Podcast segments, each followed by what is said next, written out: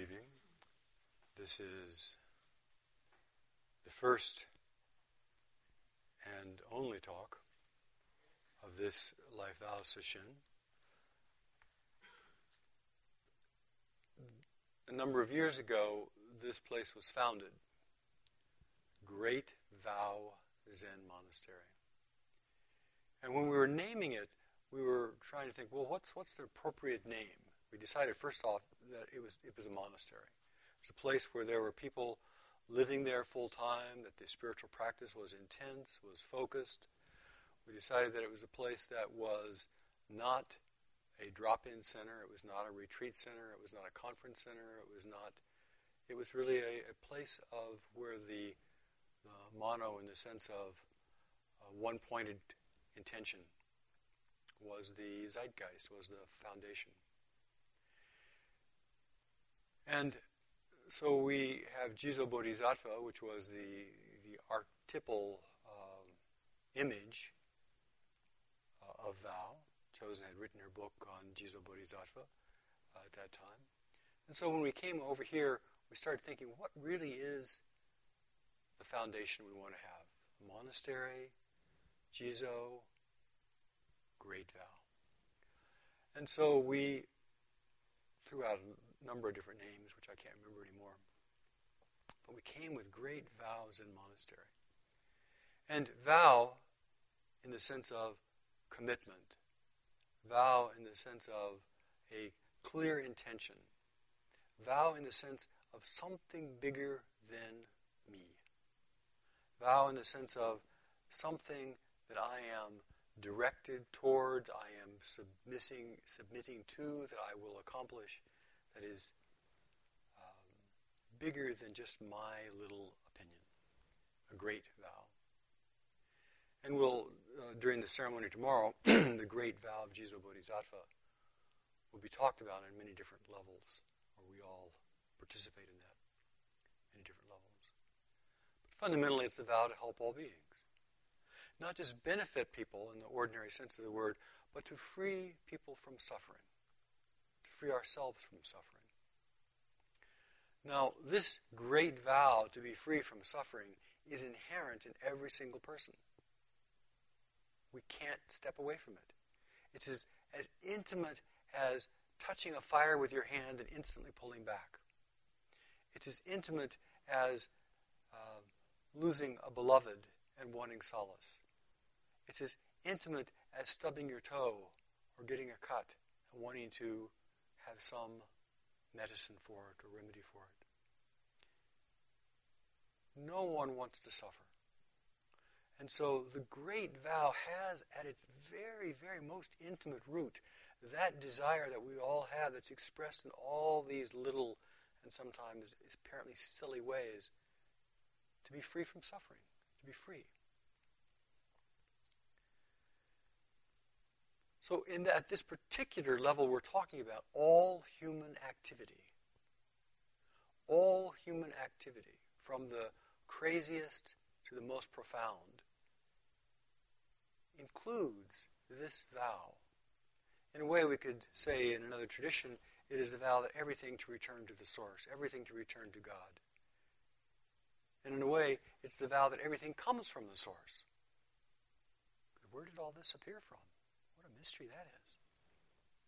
So, in one sense, all of us have this deep, inherent vow the vow for awakening, the vow for freedom, the vow for liberation, the vow not to, stop, to, to suffer. In Buddhism, we call it a, an aspiration for enlightenment, we call it a nirvana. And that vow comes absolutely together and in part with dukkha, suffering.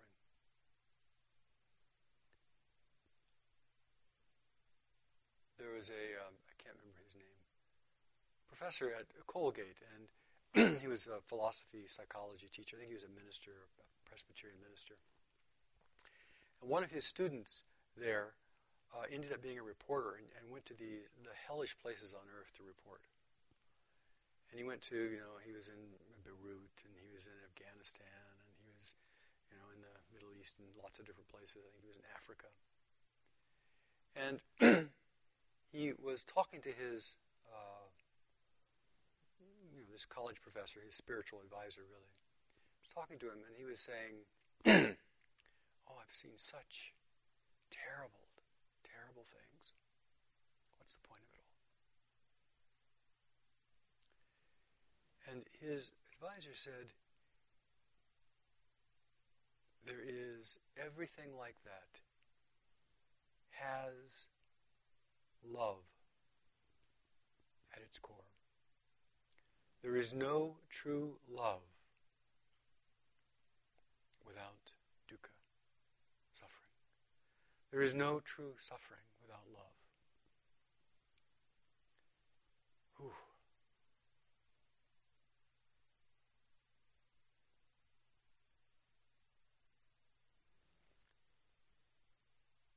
So, in a way, to be willing to be a human being, to be willing to experience whatever we are, we are given to experience, whatever circumstance, whatever place that we find ourselves in, whether in the middle of the great tsunami or the great Kalpa fire at the end of the universe, or whether we find ourselves in a war zone, or whether we find ourselves hungry, or we're living with people who are distressed.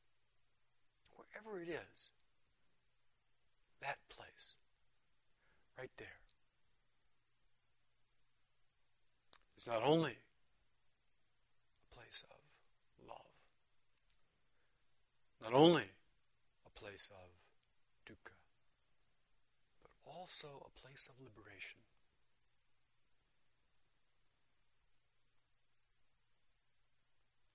So easy to say things like that.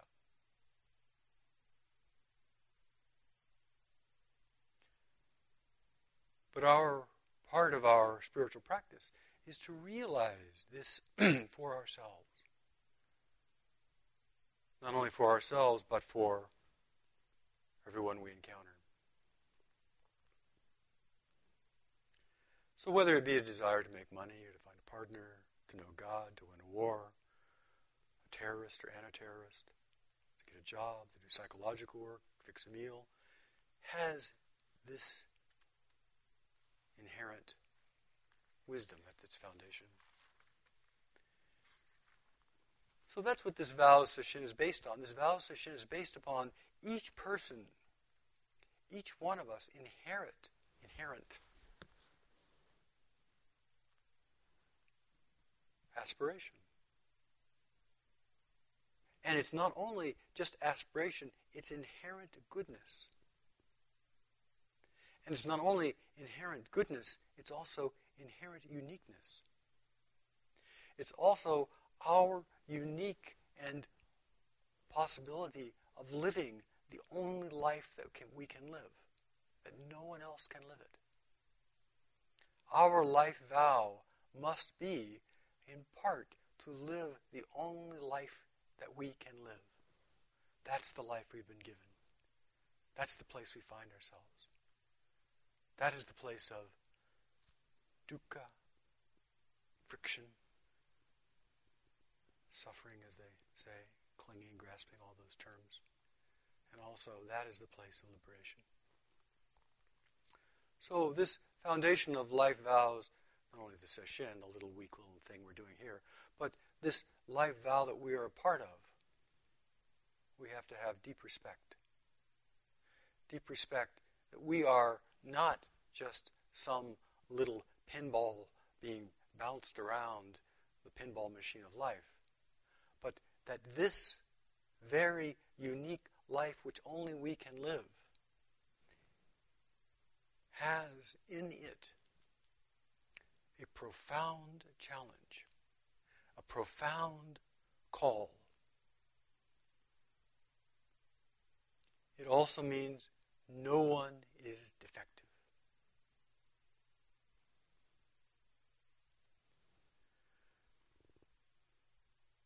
So this kind of fundamental view is, uh, is a nice way of uh, sort of framing things sometimes. Um, if that's the only way of framing things, we could all just go become lumps, and then you know we would return to the source, and all would be well. Uh, it's not about becoming a nice zombie. So we can have the big view. The big view just really is about respect. You know, it's such a big view. It's such a magnificent thing. It's such an extraordinary event that we are human being alive right here, able to talk and listen and see and hear and smell. That's just a, that's just a, you know, a miracle. But our life is also calling us for some specific things. So this miracle is a matter of respect You know? But if we just sort of sit around and throw our hands up and say, I'm a miracle, I'm a miracle, not very skillful. So it's very important that we also, under appreciating this life, appreciating the uniqueness and the suffering of this life and all the things that we just talked about, it's also important that we have a sense of efficacy, a sense of empowerment, a sense of direction. I was talking to somebody who's not part of the Sesshin, but who came. There's a lot going on sometimes outside of Sesshin. I was talking to somebody earlier who said they finally realized that their responsibility in life was not to be the Dalai Lama. Duh. But we all have some version of that. We, we have some version we think, oh, when I finally got it made, I'll be fill in the blank. Now, I think that Fuho did this is the beginning of this retreat, where we had exemplars, and we looked at the people who we we are are touched by, the people who we like. The Dalai Lama is one of my personal spiritual heroes, and and if we're looking at that clearly, it's because there are qualities that the Dalai Lama or our exemplars have, which I would like to cultivate in myself. I would like to to see them mature and ripen. But if we think that we can become somebody else, oh, finally, you know, I'll speak Tibetan and then all will be well. It's kind of crazy. It's kind of crazy. So we have some things we have to do. And some of those qualities of our exemplars that we would like to cultivate in ourselves, the things that we admire in others, are things that we can cultivate in ourselves. But it's got to be based upon knowing your own mind, knowing your own heart. Knowing that you have potential which you cannot even imagine. Knowing that the future and how it's going to unfold, you know, despite all of our dystopian thoughts and concerns and despite all of our, you know, romantic teenage ideas, the future is going to come out something different. Something new will come along, and we do not know what it's going to be. We are going to have some other experience. Now, of course, in the course of the human life, there are some predictable experiences, but the state of mind that we are in those in those experiences in is completely unknown to us. So I remember, I know teenagers often think about, you know, being an old person. I remember talking to a friend of mine when I was in high school, and we were saying we were looking at one of our teachers who we thought was ancient. He must have been 50. You know? and, and we just said, oh boy, if I ever get to be like that, then you know I'll commit suicide. And, you know, the way teenagers, the way teenagers think.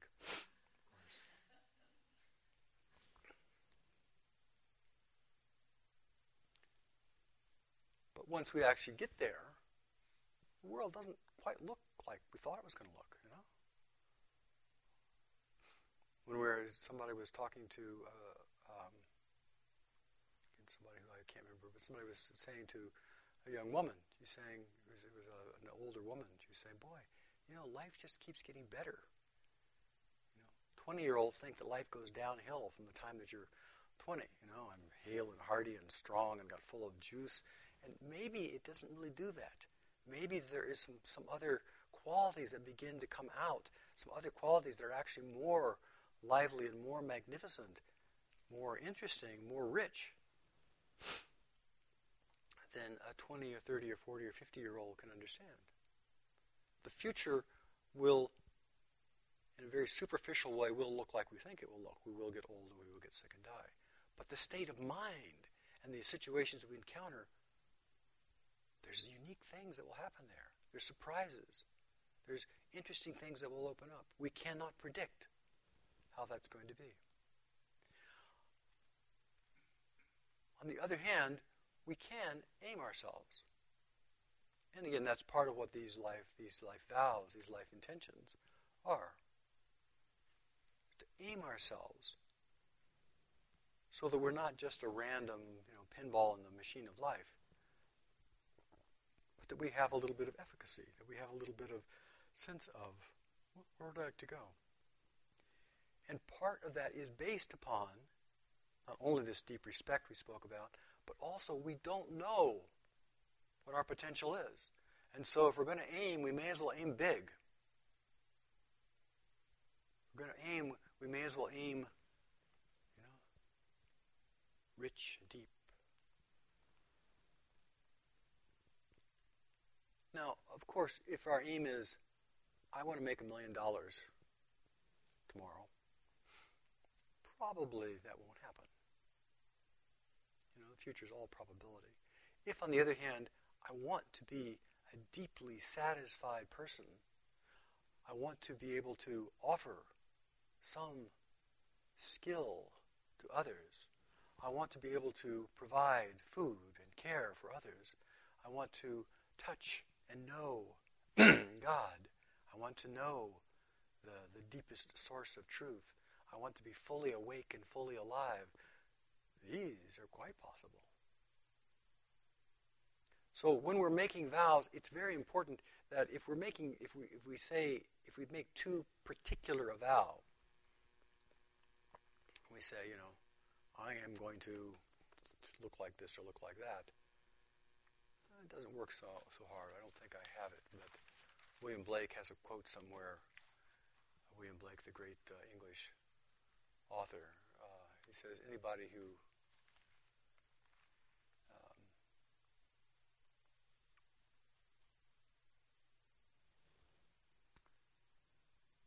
I'm sorry, I can't So,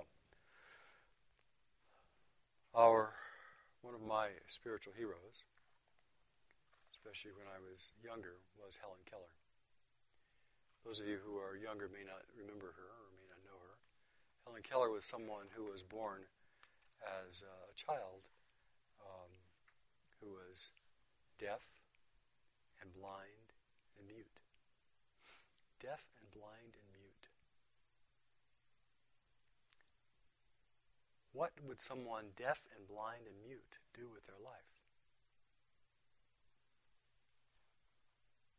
Someone who couldn't talk, who couldn't understand others, someone who couldn't see the world, who didn't know red from green. What would someone like that do with their life? Well, it turns out she did a whole lot with her life. It turns out that she, being blind, deaf, and mute, learned how to speak learned how to listen by she would put her hands on people's throats and she could understand what they were saying through her, through her fingertips. Learned how to write and learned how to inspire an entire generation of people. These are some of the quotes that I uh, from Helen Keller. Although the world is full of suffering, it's also full of the overcoming of it. Character cannot be developed in ease and quiet, only through the experience of trial and suffering can the soul be strengthened, ambition inspired, and success achieved. Everything has its wonders, even darkness and silence. I learn whatever state I'm in, and there, therefore I'm content. I don't want to be the peace that passeth, un, passeth, passeth understanding. I want to be the understanding which brings that peace. I long to accomplish a great and noble task, but it's my chief duty to accomplish humble tasks as though they were great and noble. The world is moved along not only by the mighty shoves of its heroes, but also by the aggregate of tiny pushes of each honest worker. And that's where we're at right now. That's where what we need to do. We have a big, big view, a big aim I hope over the course of reflecting and meditating and talking that each of you has some inspiration for a big view, a big aim for your life. And then, how do we live? We live little step by little step. We live by what's right in front of us. We live by what these hands can put themselves to. We live by the person we meet. We give manifest, we manifest our big vow through the specific little vows, the specific things that we do, the attitude that we bring, and also the things that we set our mind to. One of my uh, one of the handouts that we used a number of years ago, uh, maybe I had given a series of preliminary vows for people because you know people always have so much trouble. The word vow scares people so much. You know, they're afraid they're going to get trapped. They're afraid they're going to fail. You know, I make a vow to to get married and stay married, and immediately, what if I fail? I'm going to fail. I'm going to fail. If we let our fears run us, then of course, nothing happens. Nothing skillful. And so making a vow is not about being imprudent, but it's also not about fear. It's about courage. It's about even the ability to fail. So one of the things I had suggested at one point, and we will give this opportunity tomorrow, is that we all begin writing down very specific small vows and very specific big vows. Now, these have to come from one's own heart. It's not about, we will now make the very biggest and best New, Re- New Year's resolution we've ever thought of. You know, what's the point of that? It's got to be a vow. It's got to be things that we would like to do, things that we are intending to do, things that we want to do that come from both our big view, but also what are the, the small steps that we're going to do? So I vow to become enlightened for the sake of all beings. Great. It's wonderful. It's my, it's my fundamental vow, but what do you do with that? Another person said, I vow never to give up my spiritual quest.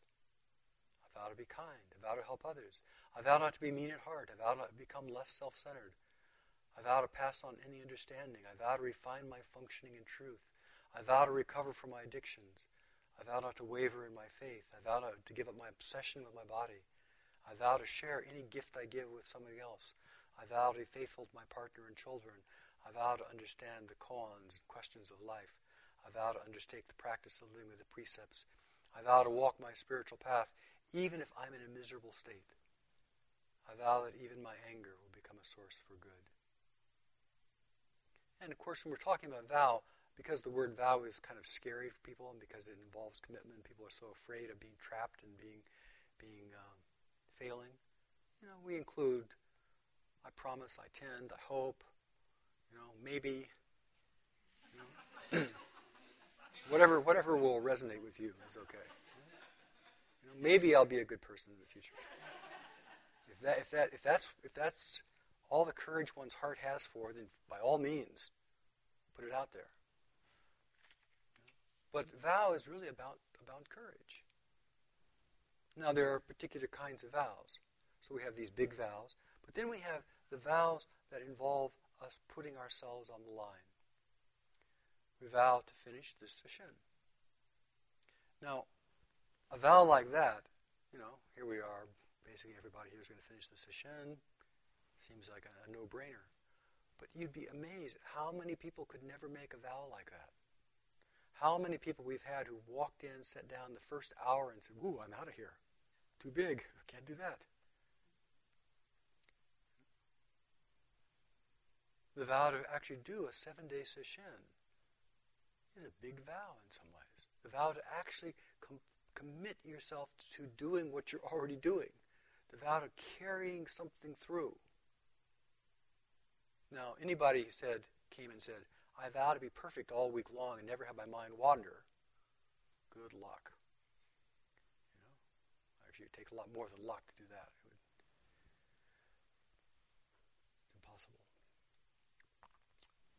So we have the kind of vows that we can put ourselves on and say, okay, here's a path I'm going to walk. I'm going to walk this particular path. It's not particularly helpful to say how I'm going to walk this path. We can say, I would like to walk this path with grace and dignity.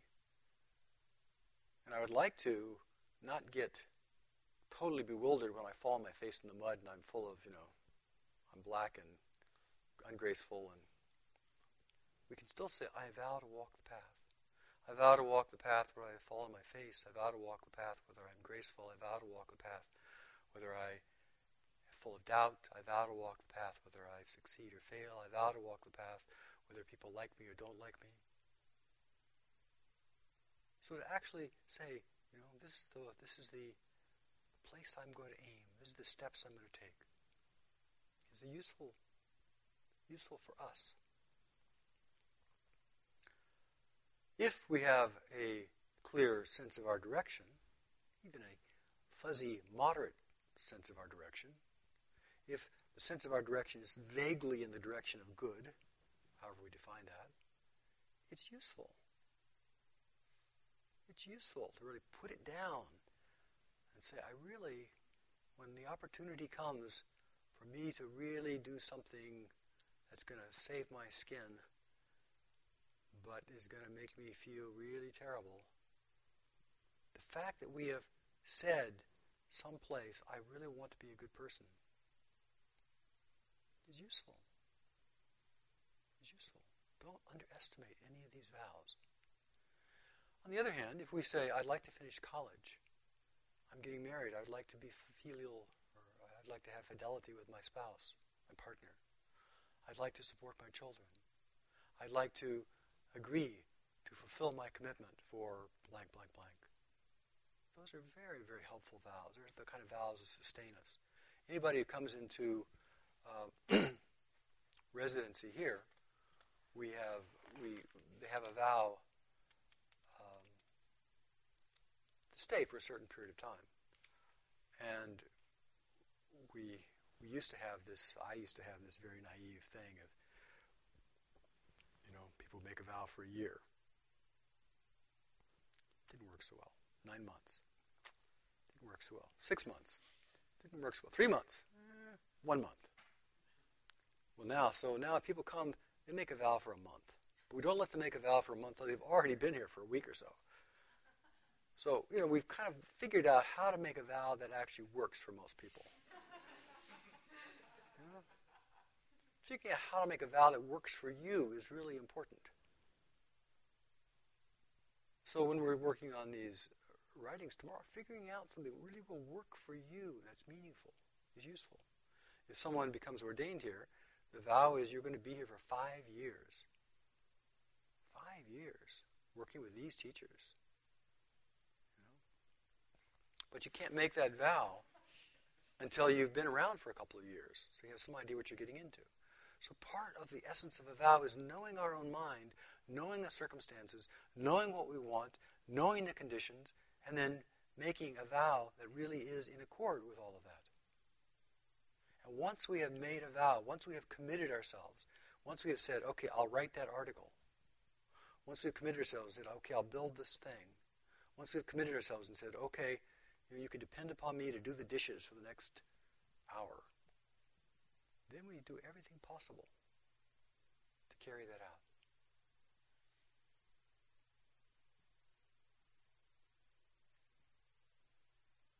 Now, every vow has many different levels to it. So, the foundation of Zen practice, the foundation of life practice, is at any moment the whole thing can fall apart. At any moment. We could have the great you know, northwest tsunami happen, and this whole place could be down in our ears, and we could be buried in it, just like that. Maybe it would take a few minutes. Maybe it wouldn't take quite that fast.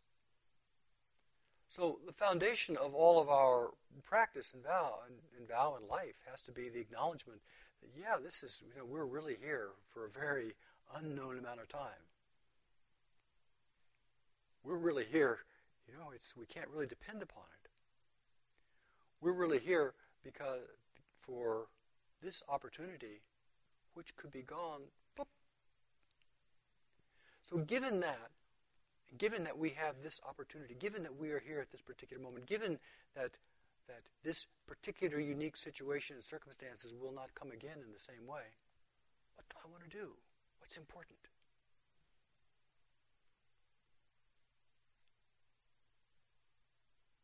And then we decide.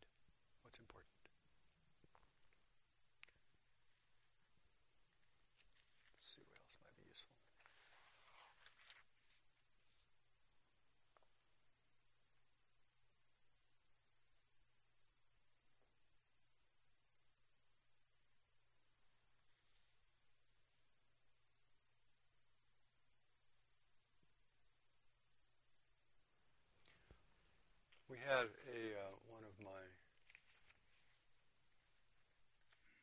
students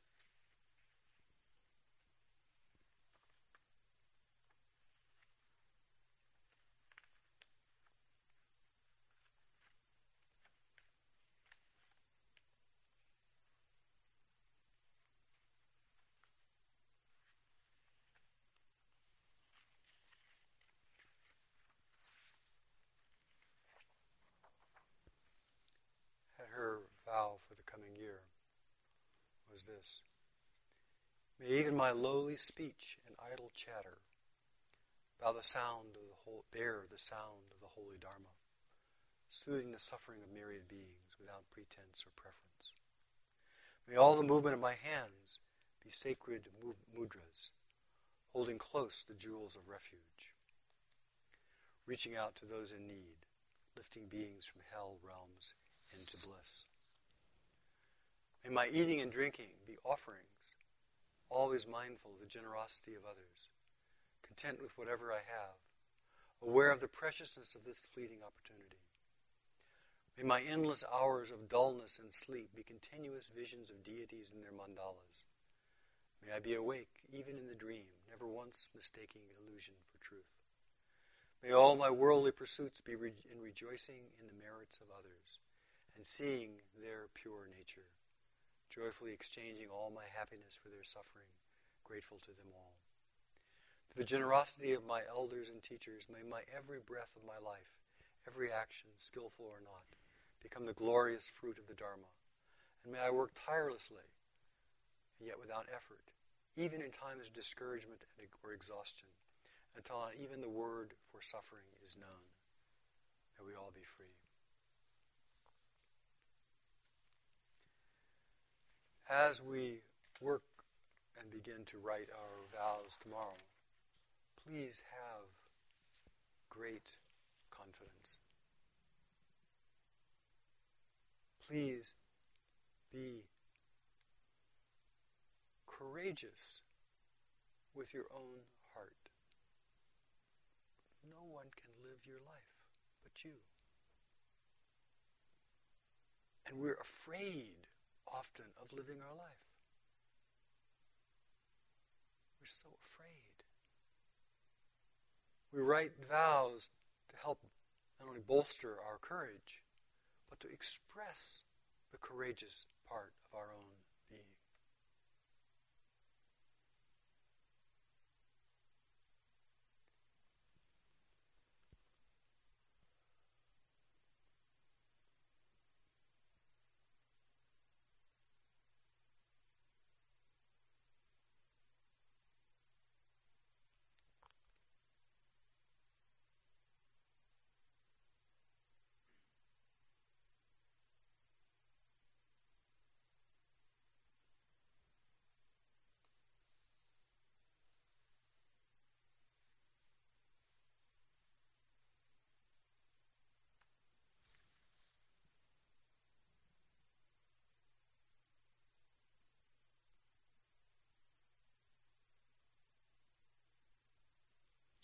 One, sometimes we do whole retreats here on time.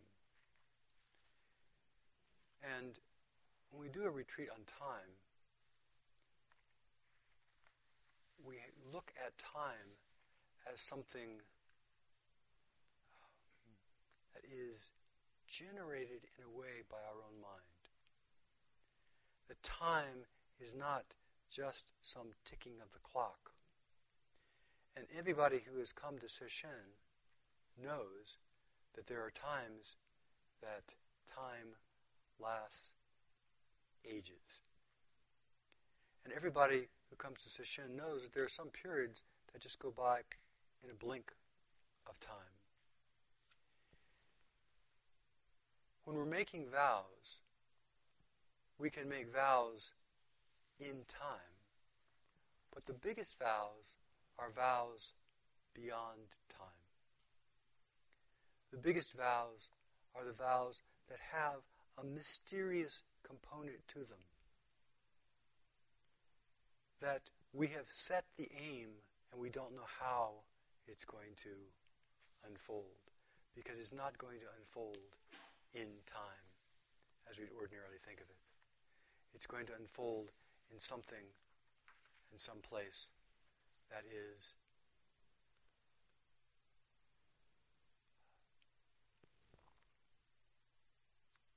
always in this moment, because all time is in this moment, but some place that is beyond our ken.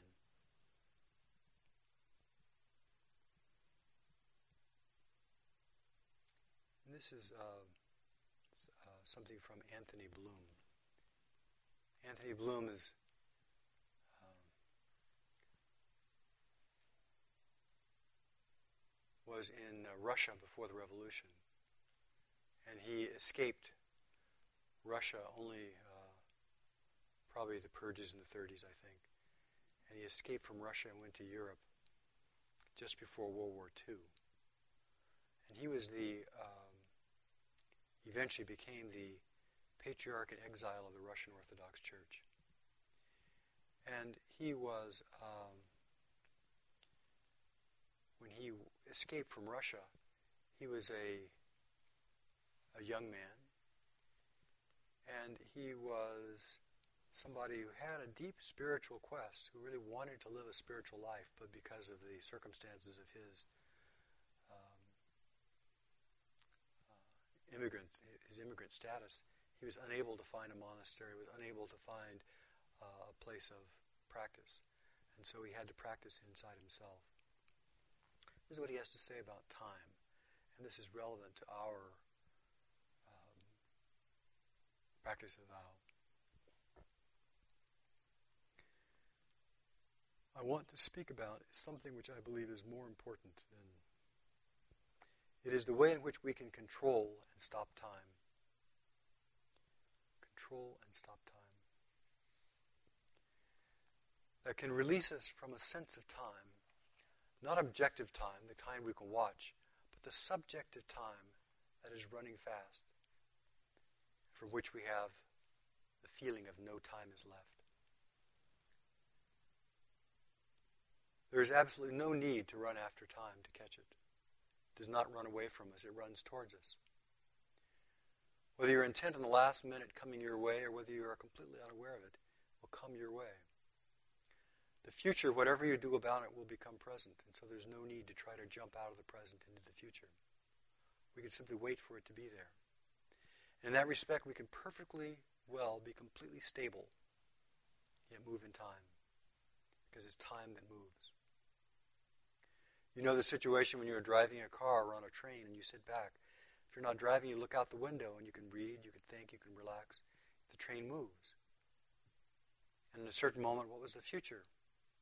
Whether it's the next station, the last station which you were going, will be the present.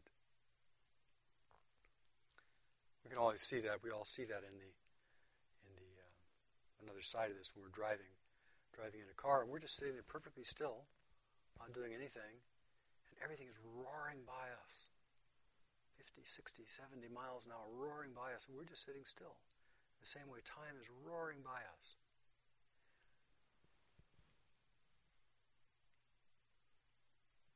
The mistake we often make with our inner life is to imagine that if we hurry, we will be in our future sooner.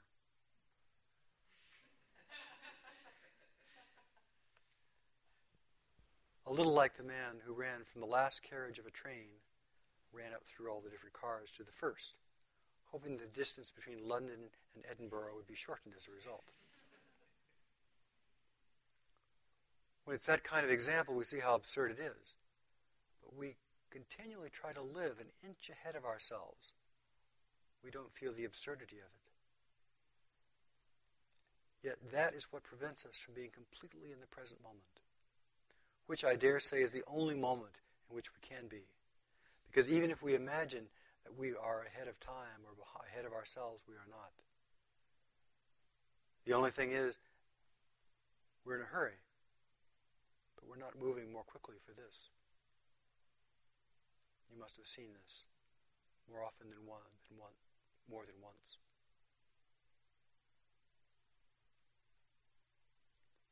Someone carrying luggage, running as fast as they will allow, totally intent on being someplace they're not.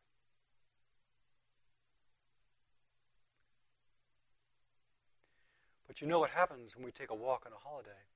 We can walk briskly, gaily, quickly, or for the right age and condition, we can even run. We don't feel in a hurry at all because what matters at that moment is the running, not the arriving. This is the kind of thing we must learn about to establish ourselves in the present. Usually we think or behave as though the present was an imaginary line, very, very thin indeed, between the past and the future, and that we roll from the past into the future continually passing this line in the same way as you can roll an egg on a cloth. If you do this, it runs continuously. It is nowhere at any particular moment. There is no present because it's always in the future. Now, this is the uh, part that originally caught my attention. So, we're talking about vow, and we all think of vow as way out there somewhere okay, I'll have a vow and I'll become, I'll do, I'll be something else someplace else. But the only time that we can actually be present is the only time we can actually be present. So, what is the vow right here? How does that deep, magnificent vow of our lives manifest right here? That's a vow that we can only discover right here. That's a vow that has to be opened up right here. And what of the small vows that we take? What are the vows to finish school, the vows to finish the shin, the vows to paint the house, the vows to you know, do all those things? What about them? How did they manifest right here? That's part of the question here that we're dealing with. This is a story of his, him during the occupation. During the German occupation of France, I was in the resistance movement. And coming down into the underground, I was caught by the police. This is one of the most interesting experiences I ever had. Leaving aside all the romantic trimmings as to what happened and how it happened, I'll put it in more philosophical terms concerning time. What took place in that moment was this I had a past, I had a future, and I was moving out of one to the other by walking briskly down the steps, and at a certain moment, someone put their hand on my shoulder and said, Stop, give me your papers. At that moment, several things happened. Things happened. For one thing, I began to think very quickly, feel very intensely, and to be aware of the entire situation with a relief and a colorfulness which I had never perceived before on the last steps of the subway. That is, reality became stark and brilliant. You know? So imagine he's this is this is during the war. The Gestapo is after him. The Nazis are, are there, or else the uh, the Vichy government, the agents of that were, were uh, he was in the underground, he was in the resistance movement, and he's walking down the steps, and suddenly a police officer said, "Stop! Give me your papers." And instantly, you know, where he was going is no longer relevant. Who he was is no longer relevant. Suddenly, he became awake, completely awake. The second thing I realized was I had no past because the real past I had was the thing for which I would be shot. So that past was not there anymore. The false past which I had prepared to talk about never existed. And I found myself standing there like a lizard who'd been caught by the tail and had to run away, leaving the tail somewhere behind. So the lizard ended up where the tail had been. Then I discovered another thing, which was very interesting although I did not elaborate so much on the philosophy of time at the time at the moment when the police had him. What I perceived at once and what I understood gradually is that if you have a future, you have it, that if you have a future, only to the extent to which you can foresee a minute before it happens or an inch before you reach it, what will come next. That is, nothing is coming next because you have no idea what would come. Then you are like some you are like someone standing in an unknown room in the dark. You stand there and all there is is darkness pressing on your eyes. There may nothing maybe nothing ahead of you or infinity ahead of you. It's all the same thing. You end exactly where the darkness begins. And so I discovered I had no future either. It was then that I discovered that living in the past on one hand and living in the future on the other was simply not possible. The lizard had no tail, the darkness was on my face. I discovered that I was pressed into the present moment with all of my past, that is, everything, all the things that could be, were condensed into the present moment with an intensity, a colorfulness that was exhilarating, and which allowed me eventually to get away.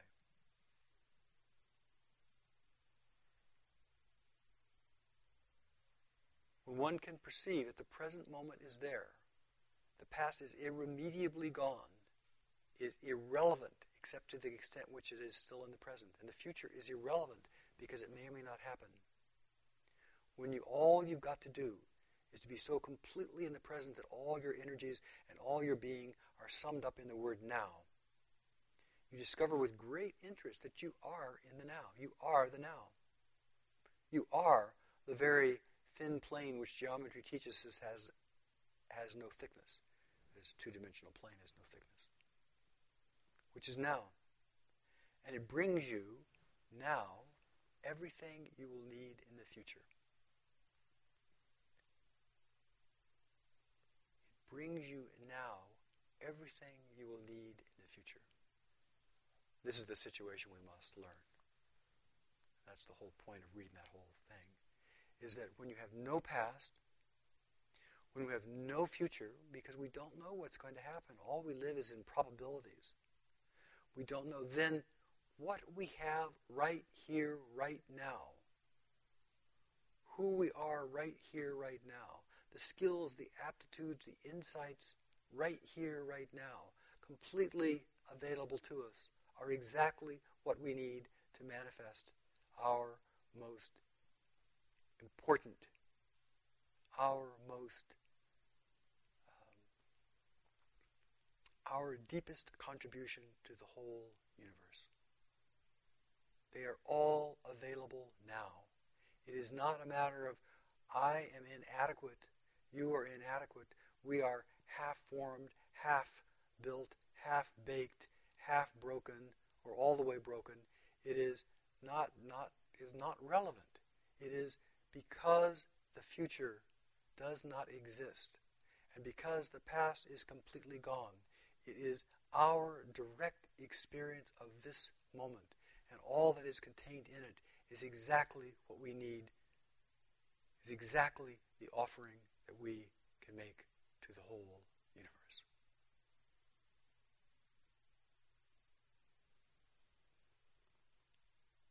So we have, all have, good reason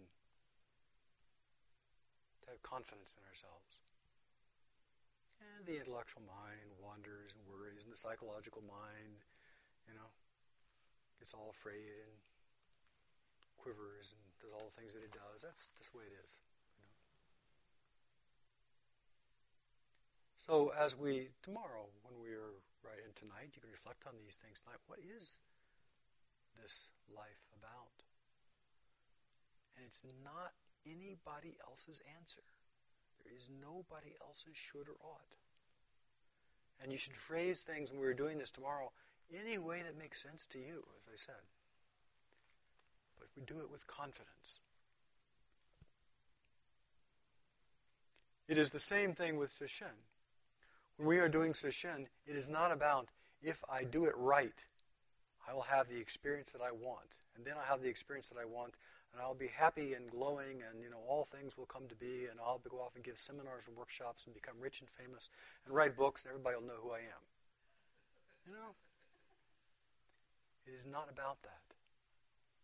It is about seeing that who we are, this very magnificent gift of our own being that is right here, right now, unfolding exactly as it needs to unfold, is exactly the place that we attend to and watch and watch the liveliness of our own being emerge from the great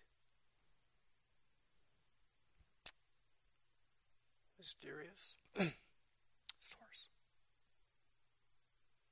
There is nothing lacking. There's nothing lacking.